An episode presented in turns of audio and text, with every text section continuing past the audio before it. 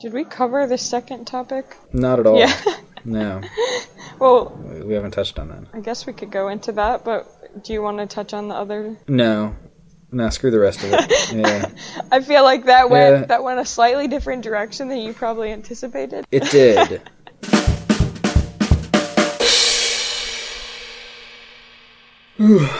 Good to go. Okay. Hi, Jess. Hi, John. You don't like to start? You always like laugh at me when I it's start. because we've already been talking for like 30 minutes, and it's Yeah, just true. really humorous. Yeah, it's a little it's a little awkward to be in the middle of a conversation and to say hi. It's true. Yeah, I'm with yeah. you. but hi, John. How's it going? I'm, uh, yeah, I'm I'm doing pretty good, I guess. Actually, it's been a really good week. I'm always happy to start the Christmas season in December and everything. And I know that obviously the podcast listeners are going to be listening quite a bit later than that, but in podcast parallel universe time, December just started and it's great. I know you're in the middle of hot Miami, and so it doesn't probably feel like winter at all to you. But no, but I mean, it's still. this is the most wintry winter I've ever had. Yeah, for sure. I see you with your beanie and big sweater over there. We have a Christmas tree. We don't have any lights on it yet, and we don't have any like adornment to it, but it is there. We're getting ready for family to come from various roommates and planning all of that feast and whatever. So it's feeling a little bit more like Christmas, although I'm not going to lie, it feels a little bit more like my last Christmas, which was in New Zealand with one of our coworkers from before. So it's just feeling a little bit different, but it's fine. It's a new thing I'm getting used to. Yeah, it's like how all of my Christmases have been my entire life. Just kind of warm and weird. Whereas I'm used to if there's snow, it's a really awesome Christmas. Yeah, I'm really hoping there will be some snow here before Christmas time. So yeah, well, fingers crossed. Because I've I've still never had snow. Well, I guess I guess in Korea we had snow at Christmas time, didn't we? Know if we had it on Christmas Day, but we had it around then for sure. Like there was definitely s- uh, snow on the ground still. I think. Yeah, I remember one of the gifts I got were some wool socks, so that definitely indicates how cold it was. I really like it being cold around this time of year. But yeah, no, I've been having I've been having a great week. What have you been up to? You having anything interesting? It's been a very solid week. Nothing too different than normal, but yesterday we had a beach day for a lot of the day, which I've realized on the weekends I'm often working on my own things and not doing all the fun activities exploring Miami. So I'm, more settled now. I'm no longer traveling. So I'm just here and I can start planning through, okay, what's in Miami and what do I want to start exploring? Yeah, it's it's definitely nice to get into town and explore. But I, I know I've really enjoyed getting to know this country and getting to know the city and everything. So can imagine. Yeah, it's nice to be settled. Yeah, you're in a, a city that most Americans I have ever talked to would love to live in or visit. Yeah, Dublin's nice. It's, it's not bad. I can't complain.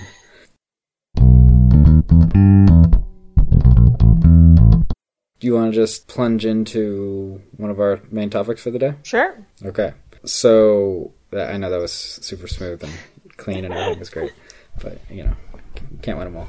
All right. So I, I wanted to talk a little bit today about barriers to entry. Okay, and I know that that sounds really boring and dry when I say it in like economic speak, but it's it's important to remember that anything that you talk about in technical terminology actually is real and interesting and like real in the world if you start talking about it in normal ways. So barrier to entry is just things that stop people from being able to do things they want to do. Right. That's the way I think about it anyway, right? Right. And it's been really interesting growing up in the time that we've grown up in because the time before we were born in like the 80s and the 70s and the 60s and the 50s, like that period from like the turn of the century until 1980s was just this period that gradually companies got larger and they got stronger and they got more industrial. And so they got harder to get into. It was just harder and harder to get into like starting your own thing. It was harder and harder to enter any new industry or to make anything yourself. Like you talk about, you know, movies and these huge hundred million dollar blockbusters. Well, obviously, some random guy on the street can't make something like that.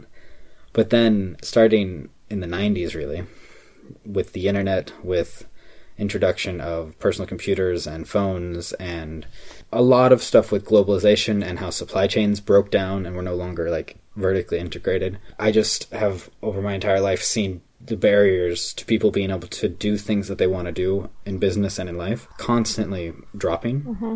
And it's a phenomenon that I'm fascinated by and that I don't think people appreciate enough. I don't think they enjoy it enough how many opportunities there are for people to just do things they want to do. Right. Yeah, absolutely. And so I, I think the most obvious examples and one of some of the first examples are like people starting blogs and things like YouTube channels and podcasts and things like that, right? Because obviously we would not have been able to start a radio station in the 1980s very easily. You look at people that have huge blogs, they wouldn't have been able to start newspapers necessarily. And like for a radio station, you need to have actual bandwidth that you can send out on like radio waves, right? You need to have a certain spectrum that you control that needs to be granted you by the government or whoever controls the spectrum in your area. And now, because of things like the internet, those barriers are just gone. They're just completely gone. And so all you need is to be able to produce something. And so hand in hand with this major reduction in like distribution expense and distribution difficulty, mm-hmm. You also have a major reduction in the difficulty to produce things because now video production, audio production, writing, well I guess writing was always kind of easy to do, but or in terms of like it didn't cost you a lot to write something. Right, but to produce it, to get it out there, now you don't have to code an entire website by yourself. You can just drag right. and drop some things and throw your text in there and voila. Yeah, and, and, so the production side and the distribution side for all sorts of media is just incredibly easy compared to what it used to be. Like it used to be to produce some things that I see on YouTube, you would need a staff of thousands and millions of dollars to do that sort of thing. You would need massive numbers of computers and processing power and mm-hmm. lots of different cameras that would cost tens of thousands of dollars, hundreds of thousands of dollars. And now one guy with an iPhone can do a lot of those sorts of things with very little technology, very little expense. And it's interesting to see how that's reshaping the world because uh, I mean obviously the first thing that we saw was the beginning of the demise of newspapers right mm. the newspapers just started going bankrupt left and right and so a lot of people looked at things like that and talked about how bad it was and, and, and in a certain respect mm. the degradation of the national media has been a negative thing. You have less investigative reporting because blogs are obviously not really investigating things in the same way that newspapers would have, right? Like, no blog is sending people to Syria to interview refugees and interview people that are in the civil war to see what's happening. They're just expressing their opinion based upon news that they're getting. So they're they're they're kind of a secondary source. Mm. But at the same time, it allows a lot more individual creativity and a lot more in terms of different business models and different ways that people express themselves to reach an audience and reach the markets and, and push them their stuff out there. Whereas before it was just not possible. And before it mattered much less what you could produce and much more if you could fit into the corporate models that were necessary for you to be successful. You know? Right. And even schooling and everything was geared towards that model. And now it's a model that is trying to figure out how to integrate itself or mold, morph itself, I should say, into all the technology that we have and the way people now learn or the opportunities yeah. to learn. Because I, what I was going to say, the thing that's fascinating to me about the technological change that I've watched from being a kid using AOL to now what it's like on the connection side, it's mm. pretty incredible that one, just like we were saying, that we're able to talk right now. You're in Dublin, Ireland. I'm in Miami, Florida. But that's enabled so much in terms of business and being able to get skills and input and feedback, all of that outside of your initial network. I can look for certain things within Miami, Florida, but I also know I have you in Ireland and I have this person here and you have all of this feedback that can come in at any point in time when you're talking a business idea and you're also for the good or the bad able to work on things pretty much 24/7 if you want to because there's always someone available. That's true. Well, and sometimes you have to. Like I've had to coordinate with people on the west coast of the United States and you know that 8-hour time difference. There aren't many times in the day where you're both in working hours, you know what I mean? There are no times that you are both in normal working hours.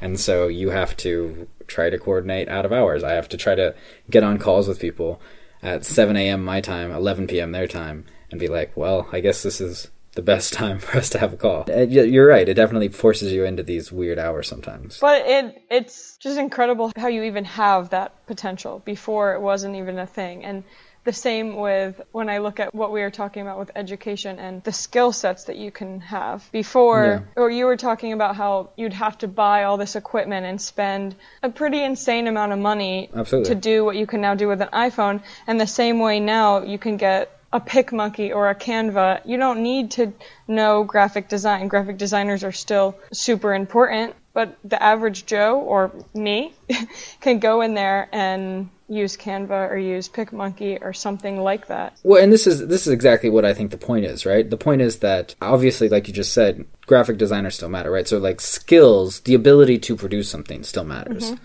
but the amount of expertise you need and the amount of capital you need in order to acquire those skills and to put those skills to use is much lower. So if you have the skills but you don't have the connections, or you have the skills but you don't have the pedigree or the experience or the money to buy $20,000 worth of software, well now you can do it with a few hundred dollars and you can practice on your own until you get good enough at the actual skills you need and you don't need to network with people at a high level and try to get in to Hollywood and move amongst the stars and producers and things.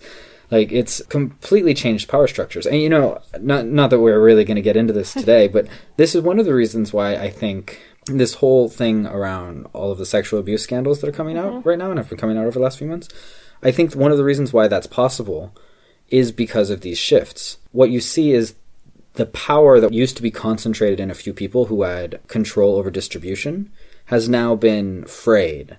Those people don't have nearly the same power over distribution that they used to have. And so people don't have to be as afraid of them. And that's why when you look at the people that have had these scandals, it's people in broadcasting, it's people in movies, you know what I mean? It's people that used to have these very controlled distribution systems and now they don't.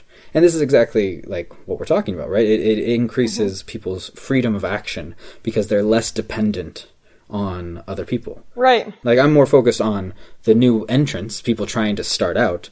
But for people in the middle of the process, it, it, it's a huge change as well. Like it changes how dependent you are. When you look at stuff like Jerry Seinfeld starting his show, Comedians in Cars Getting Coffee, back in the old days, he would have never been able to walk from this huge studio with all of these people working on Seinfeld and just go off and do kind of his own thing with that. He would have had to stay in the studio and not had the same freedom that he has now.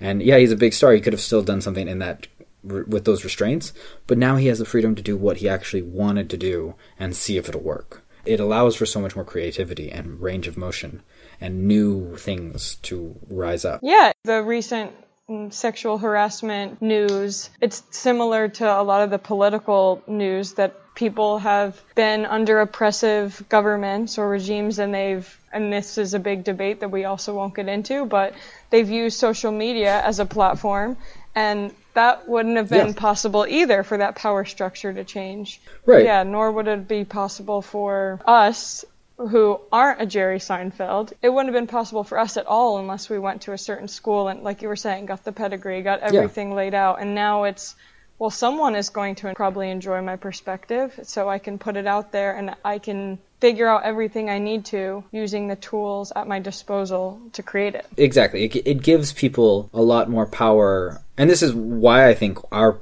perspective is what it is over the last few years about personal skill development, about pushing yourself, learning things on your own.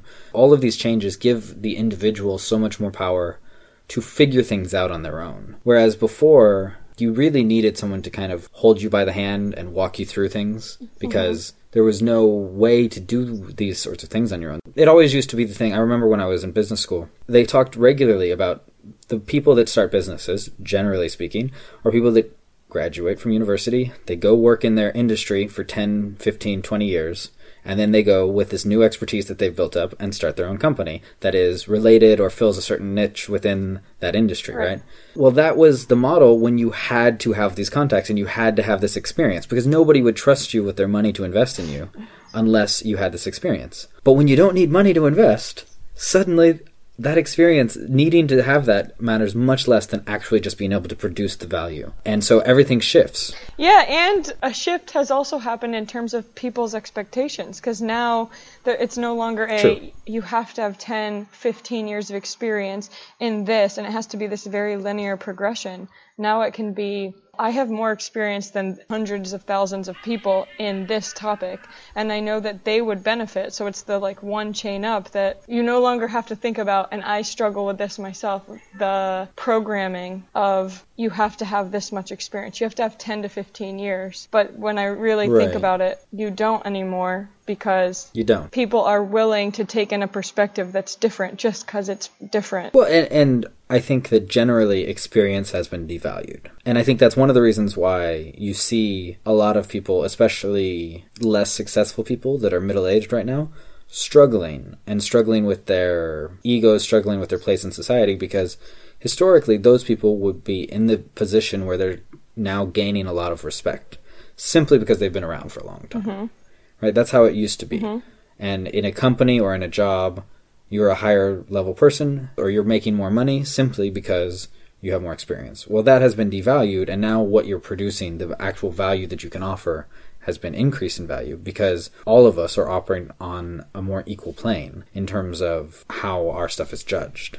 Right. It's judged based upon the merits of what you're producing much more than on anything else. And, you know, that that's why there's been this huge backlash and that's why when you when you go to a grocery store or something like that and you see somebody who's 50 or 60 working there or something like that or you go to the Walmart and they have the classic Walmart greeter person, right? That is the sort of thing where those people don't necessarily feel great about themselves, but they're in that position because you can no longer rely on just experience or just connections or something like that to elevate you in the mm-hmm. way that you used to. And a lot of people, especially people in that position, aren't necessarily happy about that. And all of these sorts of things, there are winners and losers, right? Lowering the barriers to entry hurts the people that are already in there being successful but it still I think makes society dramatically better. And I think that's the key to this whole thing. Right. Like you talk about newspapers dying, you talk about maybe older people not being paid as much just because they're older. And that's worse, but society is better for it. Society is able to move forward. It's benefiting people that are benefiting society more rather than just benefiting people because they're there. Yeah, and So it's something that in our time on this planet, basically, we haven't had to think about the other side of it. So I'm interested to see how we'll how we'll think about things when we're 50 or 60. But the the key difference we have That's is that true. we're not in the previous model. We're in this model now where we're able to gain these skills and realize how technology has impacted our generation, maybe a little bit before going forward. yeah, but most most directly ours, yeah. So hopefully it will be fairly easy to keep up with it because we were the ones who it started with and we had to make that shift. And so you see the change even from when I talk to my parents or my family, relatives, anyone of that generation, you can tell the disconnect in terms of ways of thinking.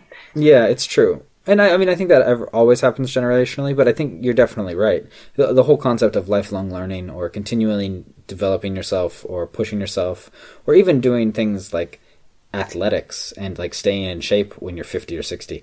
Like that's not a thing that really existed in our parents' generation. When you're talking about baby boomers, like most baby boomers that I know, I mean, some of them happen to be interested in something, and so they read about it. Some, a lot of them learned things at work over the years, but most of them just kind of finished university or finished high school, and then went to work, and they didn't learn anything more. They didn't try to actually gain new skills or expand their horizons necessarily. And yes, some of them happen to do that just because living life does that. You're always going to have that no matter what generation. Exactly. right? but it wasn't it wasn't something that people en masse recognized as valuable and as something that will make their lives better and will make society better and will push them forward in the way that it is now. And so you're right. I think we will perhaps be better equipped because it's always difficult for the generation that is there right before seismic shifts like this happen in terms of the entire structure of society. Hmm. The baby boomers, they're fine for the most part because they lived and worked their whole career before this major shift really happened. The difficulty is the generation after the baby boomers and the generation before us because they're kind of caught in the middle where they grew up with certain expectations and now they've shifted dramatically. And I think it's probably it was probably the same thing in the 1800s when everybody left the fields and went into factories and things. Mm-hmm. Like there was a certain generation that didn't want to do that, didn't know how to do that, was uncomfortable with it, and they probably struggled and suffered because of it. They were born too late to have the benefits of the earlier system. They were born too early to be able to understand and function naturally in the newer system. And so Yeah. th- there are transition difficulties with all of these sorts of things. I mean, it's the same kind of thing. Like I always like to take things back to economic analogies, and it's the same kind of thing when you think about. And I guess this isn't even really an economic analogy, but when you talk about switching cost, mm-hmm. right, to where you're already doing something and it's okay, but you could be doing something that was better and easier and maybe saved you money, but the cost to switch to the new way of doing things is real. And so you will only switch once the cost of switching is smaller than the benefit to the new thing. Right. But what that means is that for the new people working on this sort of thing, or or if- when you if you put it into like the context of a cell phone, buying a new cell phone, you're going to buy the best one. But switching to a new cell phone, well, that's going to be much more delayed than just buying the best cell phone. It, it makes sense because coming back to what we were talking about before, I have an iPhone. My work just gave me a Google Motorola phone, and when Yeah. I I'm switching, but not really because I still have my iPhone. But if I were to go just without them handing me this Google phone completely to it, the switching cost Right. would have been too great in terms of me getting up to speed on it. That I'm so much Yeah. more comfortable with the iPhone. The benefit wouldn't have outweighed the switching cost. Exactly. Yeah, yeah, yeah. And, and so when you look at this from an older person's perspective, like the generation before us, the generations who are currently like 40 or 50, mm-hmm. them changing their whole mindset to the new mindset, it's it's too difficult. Like it's it's really really expensive for them to completely change the way they live their lives.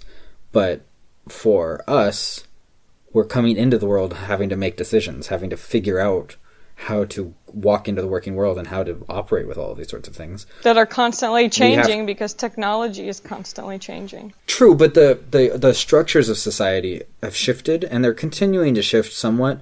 But we are in a paradigm now that didn't exist before, like 1995, and it has taken form since then.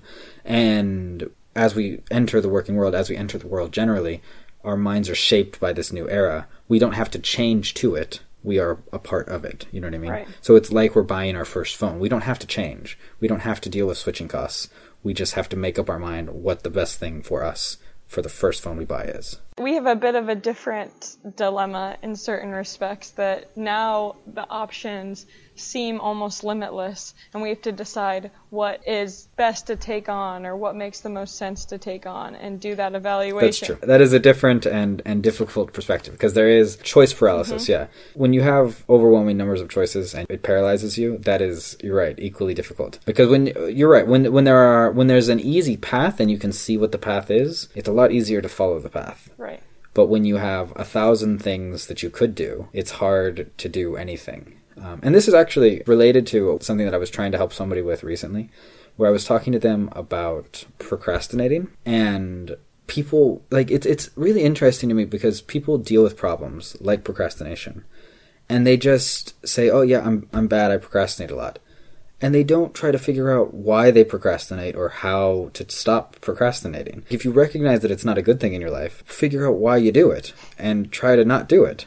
Like I, I it, it just it's really weird to me. But anyway, so I was I was trying to help her, and I was explaining to her that the way I think about procrastinating, there are only two reasons that I think I procrastinate. Well, maybe three, but two especially. And it's that either you don't know how to do the thing you're supposed to do, mm-hmm. or you don't know what's going to happen once you do it.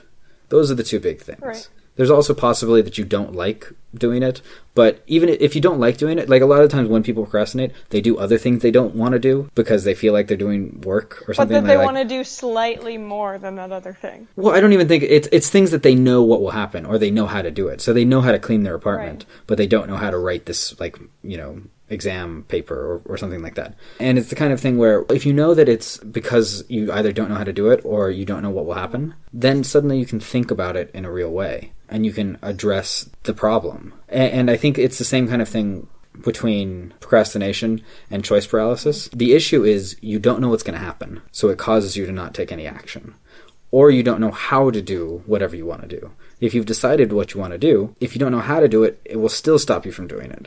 instead of figuring out because it's it's kind of scary. The unknown is scary. But when you realize, oh, I'm not doing this because I don't know how to do it, then you have your first step. Well, what I need to focus on is not doing it, but just start by figuring out what is involved in doing it. you know Right, and that's why the balance has in many ways shifted. Before, you had to get venture capital, you had to raise a certain amount of money. Now that's not as much the case, and for the entrepreneur, it's more a matter of determining how to do something and the choice paralysis, getting past deciding what to do, and then It's true. Forging ahead on that path, which there are all these technologies at our disposal, but each one still has that learning curve.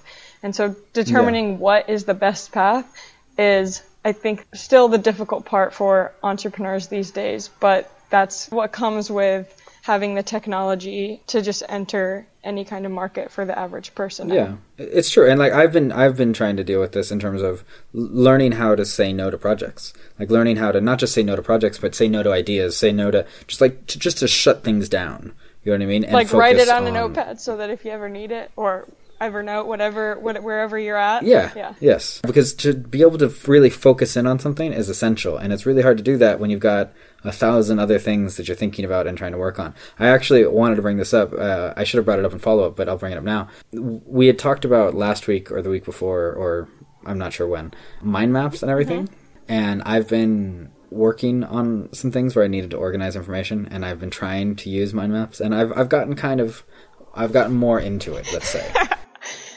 Because you know we Remember when about I told you about podcast, John, and you were like, "I don't know," and I was like, "Try it." And now we're working on a podcast. yeah, it's it's true. Yeah, sometimes your advice is Not Uh, always. useful. Definitely not always, but no. I usually but it- have you know, good it's- interest, your interest in mind, and overall Yeah. b- benefits. Yeah, no, it's it's come in handy a few times. But no, because I know we had talked about me doing animated shorts before and working on animation and things Yep. like that, and mind mapping the possibilities of what I would want to make Hmm. videos about and how I would want to do it and what things should be involved and just just organizing all of that information has been useful for getting it out of my head and getting it into a structure that I can kind of contemplate, I guess, Yeah. see how things are related to each other. So, yeah, no, I've, I've started brainstorming with that a little bit more, which has been kind of useful. Yeah, I mean, my biggest issue used to be what you mentioned right before that figuring out how to say no to projects, to yourself and to others. Yeah. And the choice paralysis was always so real that I found probably before Korea, that was a massive part of why I didn't move forward at a much quicker clip than I now am. And now it's just, Hmm. okay, I have these set projects, like these three or four things that I'm constantly working Yeah. on and that's it. And everything else I just have to say no to until I come to a point where everything else is so ingrained in my in my schedule and life that I can handle it much more easily. Yeah, it is really important. And I've found it useful uh, trying to figure out how to say no. And I'm not overly good at it, but luckily I. I don't think anyone is good at it. It's a skill that you, it's a muscle you flex and you eventually It's get better hard at it. because new things are intrinsically interesting. That's that's new is sh- the shiny thing. You know what I mean? Luckily, at least for our personality types, yes. I think that's pretty universal. I don't know anyone who's like, "Oh, that's a new thing. Ugh, I want this old thing that I've done every day for the last twenty years." Like nobody, nobody does that. Are you That's sure? Not, nobody's like, okay, there are very, very few people who are like, "I've eaten the same thing every day for the last twenty Well, years." yes, you- and I don't want to eat anything else ever again because new things and new tastes and flavors. you always want variety, boring. but my Yeah. point was more that we're looking for shiny objects more than maybe the average person is. Okay, I'll, I'll admit that that's possible. Okay. That's possible. Yeah, I'll, I'll give you that as possible. And I mean, luckily for me in my actual work processes, I very much focus on what's in front of me. So if I get into something, I can really focus on it for three or four hours without really breaking and, and get into it. You know what I mean? So I don't get pulled aside in process, which I know a lot of people struggle with, with short attention spans or getting pulled here and there, having ideas in the middle of things. So I can actually get things done, luckily. But yeah, it's hard when deciding what to do when you have 20 things that you want to work on. Right. That's, that, I that's do get pulled I struggle into with it. different ideas, into different things that I want to start working on, but I now recognize it enough that I can just put it into an Evernote or put it into a Google Doc that I have a running list of because I know that that's going to take my attention away from the task at hand, and then I just go back into attention mode. Nice. That's that's good. It's good to have mechanisms and and to just recognize what things you're kind of struggling with or are kind of derailing you. And once you recognize it, creating some sort of little mechanism to mitigate the problem. Right, you know? right. Just like what we were talking about with procrastination. Okay, the second topic is the one that I'm actually pretty interested. I was interested in the first one too, but I'm very interested in this one. All right. I'm still um, gonna let you kick it off. Okay.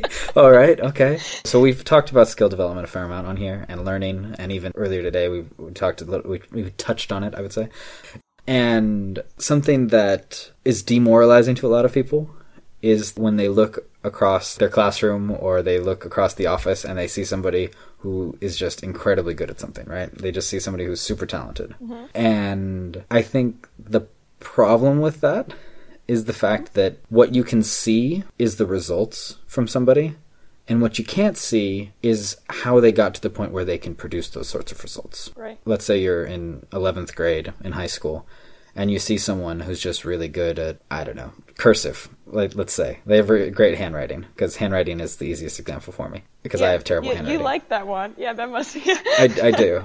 Yeah, I, I focus on that one because you know when you suck at That's something, you want a to very justify easy yourself. analogy to just throw out. Yes, it's an easy it's an easy one to focus on because it's super obvious, right? And so when you look at somebody that has incredibly good handwriting, what you see when you read their writing is the incredibly good handwriting.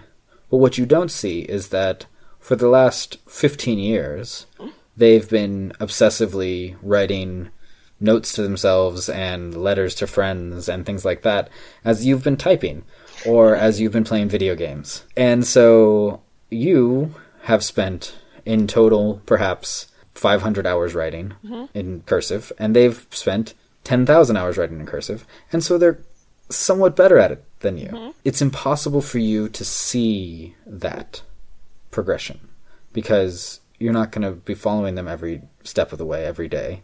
And so you don't know what they're working on. And it's even more insidious and difficult when you talk about things like music. Now, I started out at university studying music. I play several instruments. I've worked a lot with music. I've been in choirs and things over the years. And one of the things that is fascinating to me is how, I guess what you would call maybe the layman views music, especially singing. Because mm-hmm. most people look at singing and they say, oh, well, that person's a good singer, as though they came into this world a beautiful singer. But something that I know for a fact is that no one is born a good singer. And if somebody is a good singer, it's not just because they practiced or because they sang a lot. It's because during their childhood, their family sang and they went to a church that had good music and sang and they listened to music all the time and hummed it to themselves. All of these sorts of things, which weren't even them actually trying to learn it. It just happened through living, made them a good singer. But no one can see that. Right. And when somebody feels that they're not a good singer, they will avoid singing. They'll avoid music. They'll avoid all of these things, which will make them even worse at it. And so you see this divergence, and you see it in school all the time. That's why you have things like math, where little kids will think, oh, I'm good at math or I'm bad at math. Mm-hmm. And then after three or four years of thinking you're good at math or bad at math, you are good at math or bad at math because you either did it a lot more or you did it a lot less. Right. And so I think it's important for especially children, but anyone approaching anything to realize you're not good at it to begin with, and no one is. And you can be good at it eventually. And this applies to anything. And with the music example, I know I'm going on and on with this, but like the music example I think is really key because with instruments, whenever somebody starts an instrument, they're bad at it Right. universally because you can't just pick up an instrument like you can pick up singing. It's not a natural thing that you Your do. Your muscle singing memory, natural even thing. even when I try to play something as small in terms of holding it as the ukulele, my fingers just don't know Yeah. how to manage it. Right, and you can have a good ear and you can have an understanding of rhythm and still not be very good at it right away because you've never held an instrument before. And if you've played guitar or you've played violin or you've played even trumpet, you'll have more of a sense because you've worked with instruments before. But whenever you give somebody, even somebody that's a great singer, an instrument, they immediately suck. And you can watch very consistently over the course of the hours and hours that they practice how they get better. And everyone gets better. And everyone gets much better. And so I, I really like ones that are obvious like that. And drawing is a similar thing, handwriting is a similar I thing. was gonna. My example was gonna be language because language is one that I grew up having teachers at least that said there are some people who are just naturally gifted at languages and my my 10 year old self was like yeah she's probably right she's like the teacher and i suck at languages She's that big authority person up front. Right, yeah. exactly. Now looking at it, I'm going, wow, no, that person probably has had circumstances in their life where there's been a solid amount of logic going on, and a solid amount of a lot of different things that shape how you can function in languages and that Yeah. side of the brain. All of those things really dramatically increase your ability to learn a language. Well, and even when people compare themselves to like children who are native speakers, right? Mm-hmm. It's a hilarious comparison because somebody will say, "Well, I've studied this language for 3 years and I'm not as good as this 6-year-old. Why am I not as good as the 6-year-old?" And it's because the 6-year-old's been speaking that language for 4 years and listening to it for 6 years. Every day, 24/7. Right. And you've done it 1 hour a week or 5 hours a week for the last 3 years.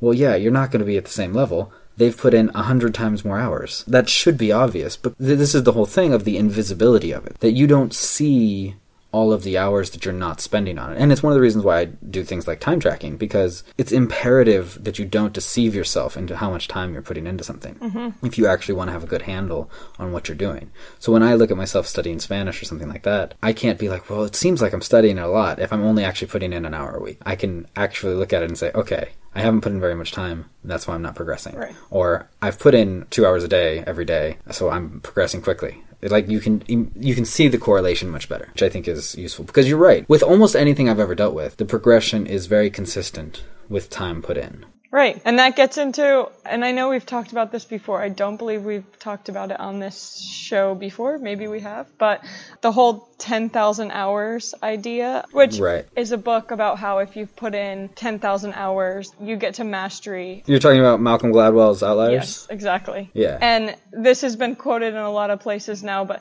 I think the biggest lesson from that is not if you get to 10,000 hours, you have mastery. It's that people go, oh, the Beatles, they're this amazing group, and they were just really good at music. But no, the Beatles were doing all these concerts every day of the week for years and years, and then eventually they got more well known, but they were putting in all of that time for a long time. Yes, I completely agree with you. And, and different people will progress at different rates. And that's why we've worked so much with amateur hours and with thinking about how you pursue skill development. Because if you put in 100 hours of very effective practice, you might gain the same increase in skill as someone else who puts in 500 hours of very poor or inconsistent practice.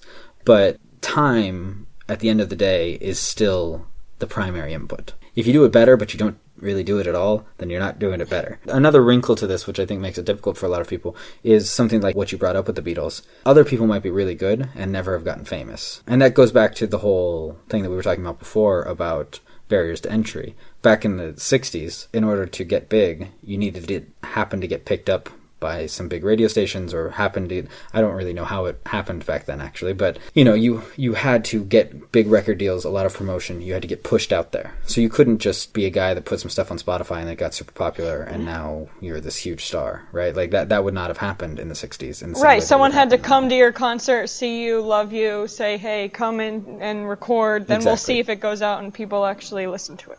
Yeah. So there is that other aspect that used to be much more important that's coupled with this whole thing. Not only do you have to be good at it, but you have to have it work out. And so when you talk about these sorts of things, when you talk about talent, like when you talk about actors, I don't know a huge amount about acting, but when I look at actors, they seem okay. And I bet you there are a hundred other actors that are probably just as okay. I don't know. It, it doesn't seem that different to me. Like, I, I guess you can sometimes see really bad actors, but it's the kind of thing where they happen to get lucky with the situation and they happen to get put in the movie that is really good with the really good directors and really good other actors and everything else. And that's why they are hugely successful. You're just trying to get hate mail from all your LA crew. Yeah, exactly. Yeah. I'm trying to make everyone back home hate me. Just kidding. But I, I do think that is an important thing. But the reason why I think we're so focused on this stuff is because what we talked about before with the barriers to entry dropping. Nowadays, and increasingly going forward, what you can actually do will be more important than all of these other sorts of things in terms of networking and distribution and, and, and all of that sort of stuff.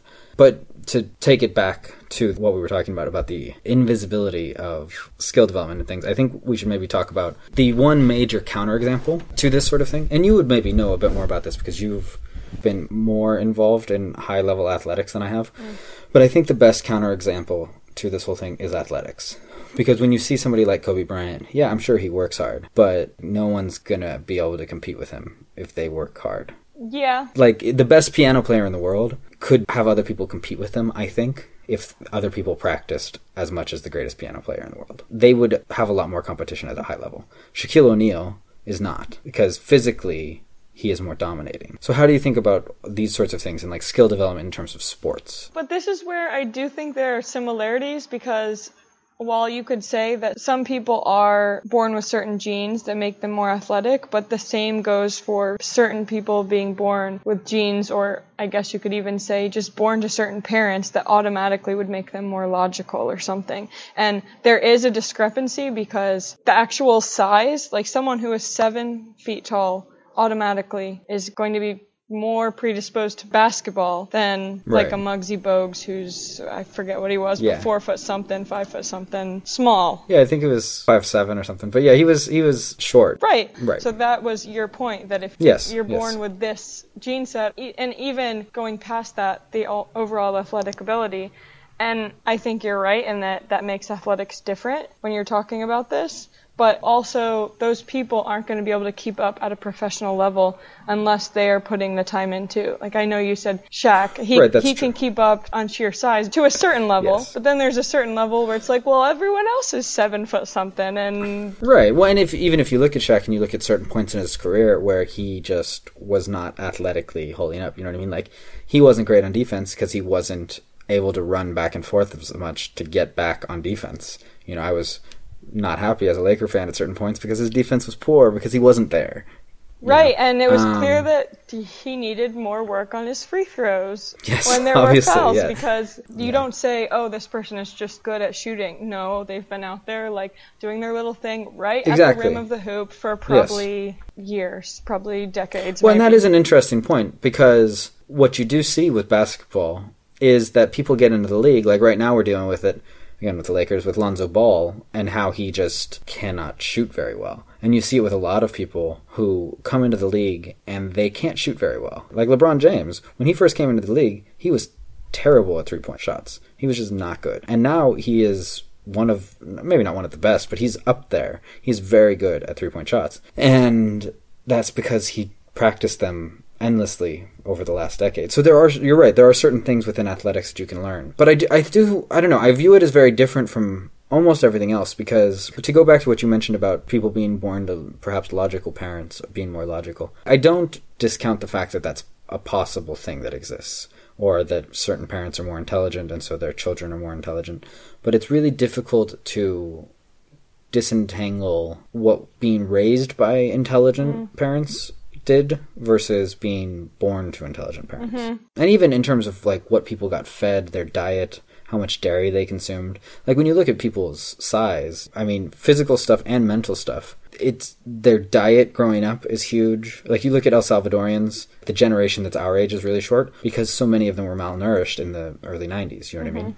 And they just couldn't grow in the same way that we could. And it's the same with when you look at older Koreans where we lived a couple years ago. They're really short because right after the Korean War and during the Korean War, everybody was super poor and could only eat rice. So they got no protein, they got no dairy, they got well, they're all lactose intolerant anyway, so they didn't drink eat dairy. But like they they were not consuming the types of foods that would allow them to grow. That's why Koreans in America are on average, I think, something like four or five inches taller than Koreans in Korea, and it's because being raised was completely different. But yeah, uh, that's that's a good I, point. So I, I, don't know, but but that just goes to show you, even with physical things, what you do during your life is what determines these things, and people are not simply talented. Yeah, the same way that you can be born with maybe more muscle mass just on the way your body is built or something like that. But back yeah. to the basketball analogy, you're not going to be in that shape or any kind of professional shape unless for years you are going and weightlifting and doing things that are going to work on those muscles and also give you the muscle memory yes. to perform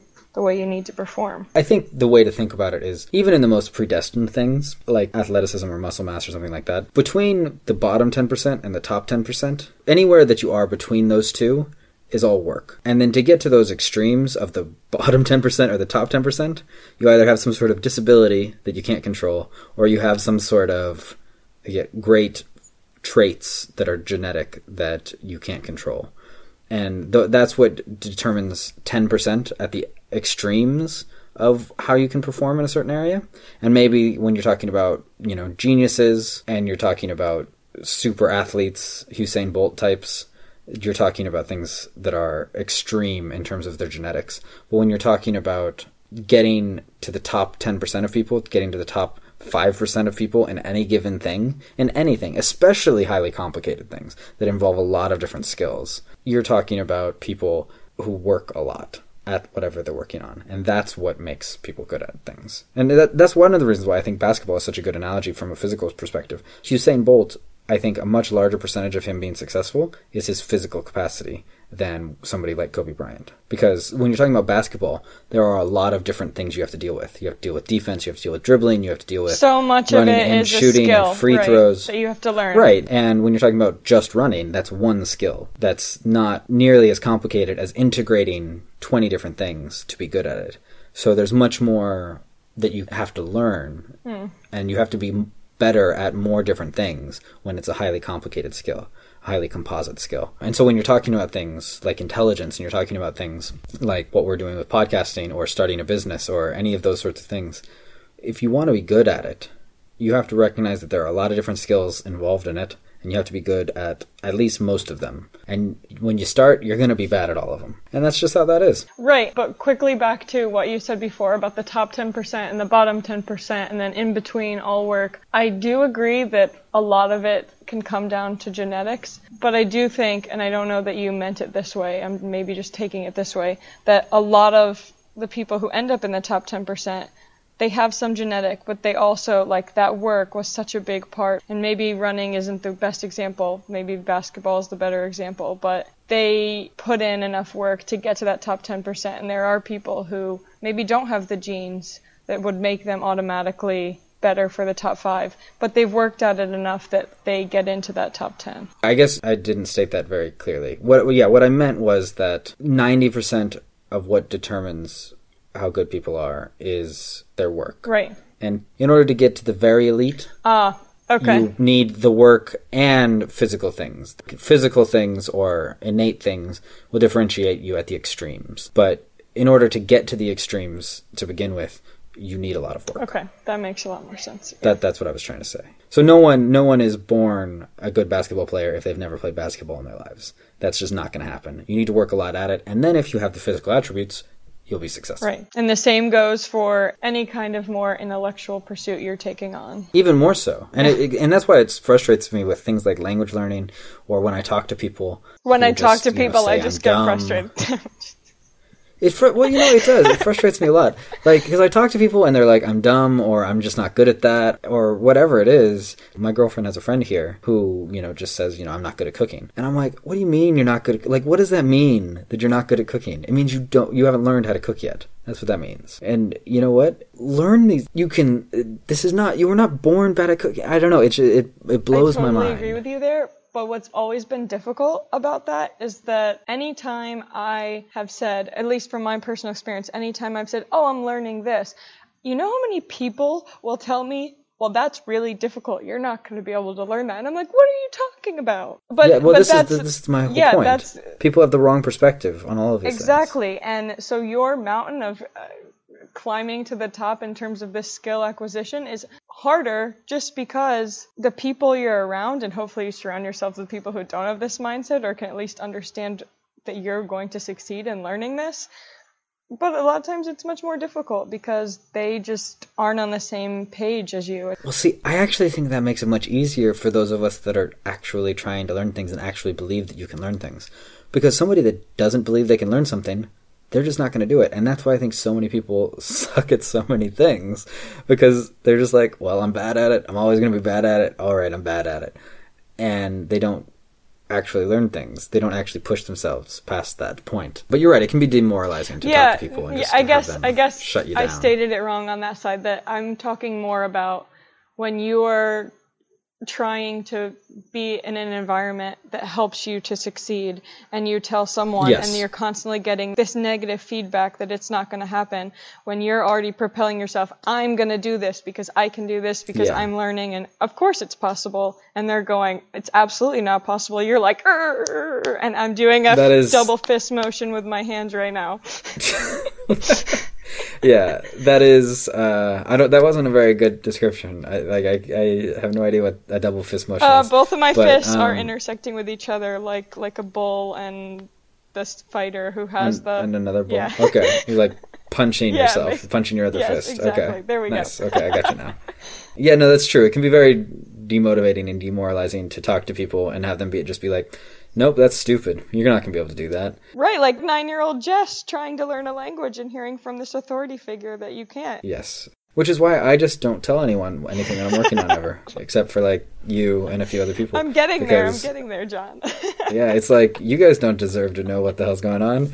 I'm not even gonna try to help you. But that is something, slight sidebar, that is something that makes the part of getting feedback more difficult mm-hmm. because I don't want to tell anyone until I'm more ready to tell them, but you need feedback. And now Yeah. I'm getting to the point where, okay, well, I don't need feedback from everyone in my network. It can be some of my network and then outside of my network because that It is very crucial. important. That's that's true. Like feedback is absolutely essential.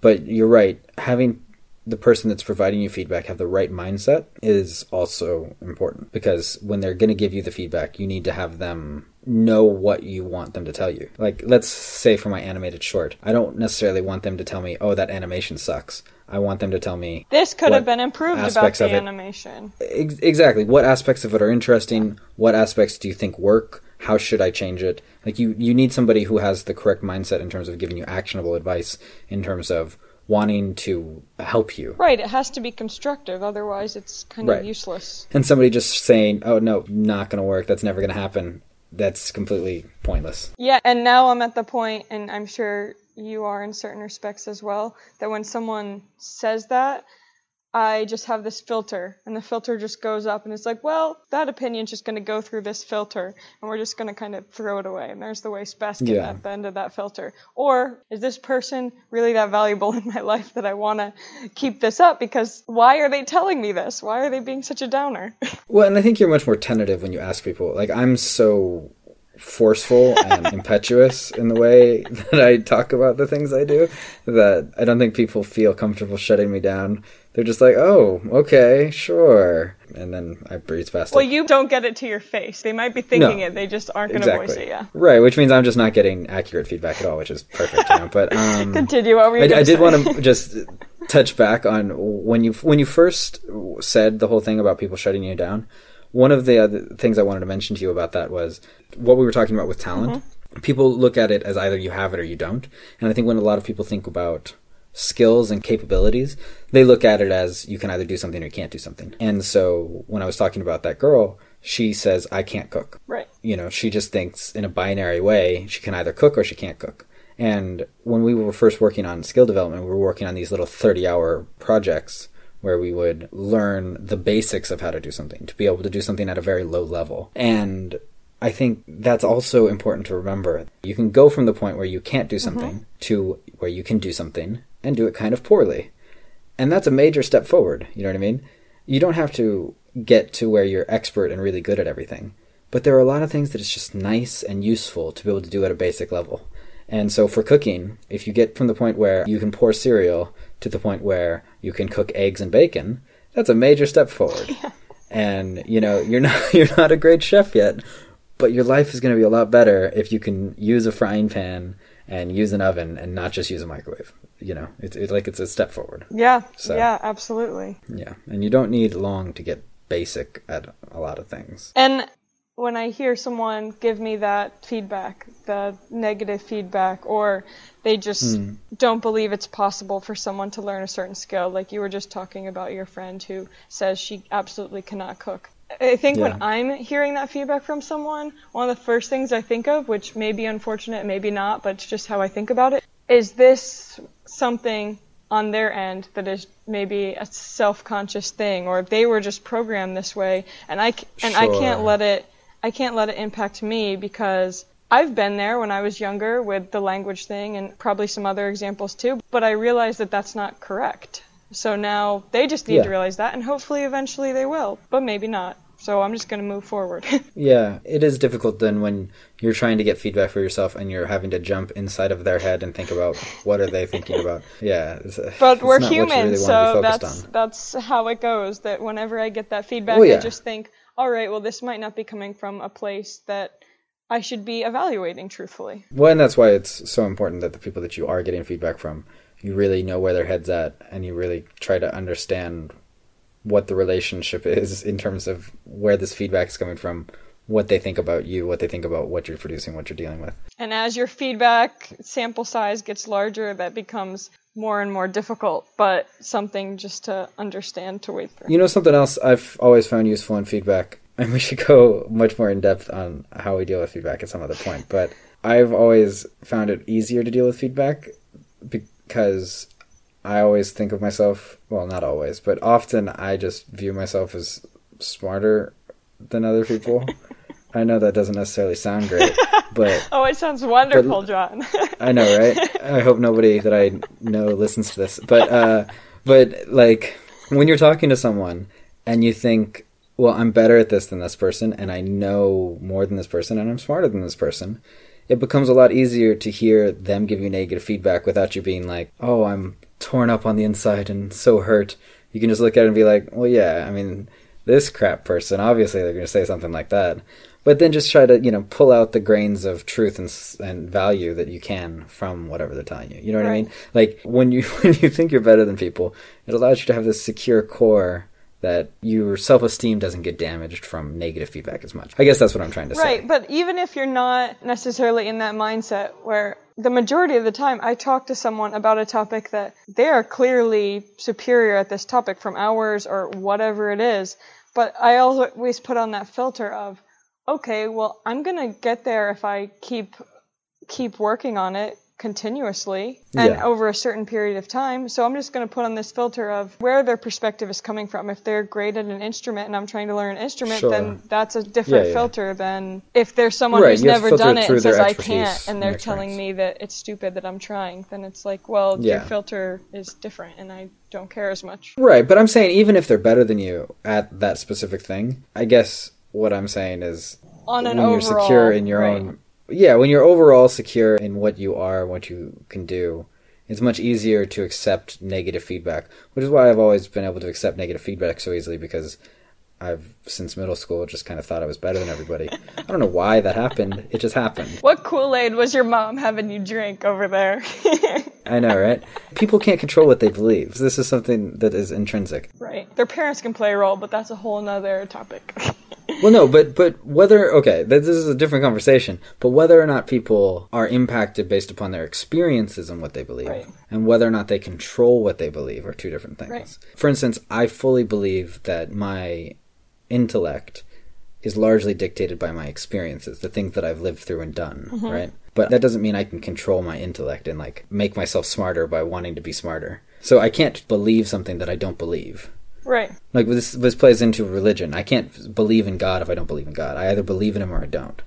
Right. And if you don't, then you don't, and you can't make yourself believe. Right. But anyway, that's a completely separate thing. on your point of being secure, that makes a lot of sense because if you're secure in yourself overall and your knowledge base and everything, it's possible for me to put on the filter and take feedback pretty easily because of that, even if there's someone who's superior in a certain area. Yeah. Right. There are a few people who I know who I am sensitive and a bit insecure about what they think about me, and I respect them a lot and value their opinion a lot, and I don't think they think very highly of me.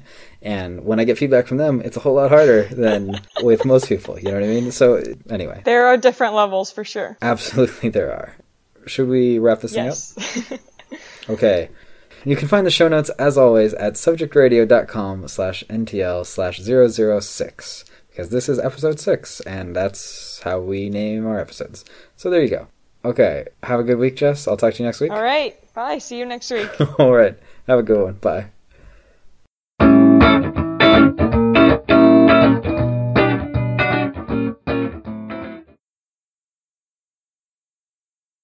Yes, yeah, yeah, yeah. It'll, wait, did I say it was episode six or did I say episode five? I think you said five. Oh god. Okay. But maybe I'm This wrong. is- I could have been wrong. I'm just gonna say it again so I can Okay. cut it in. Uh, yeah.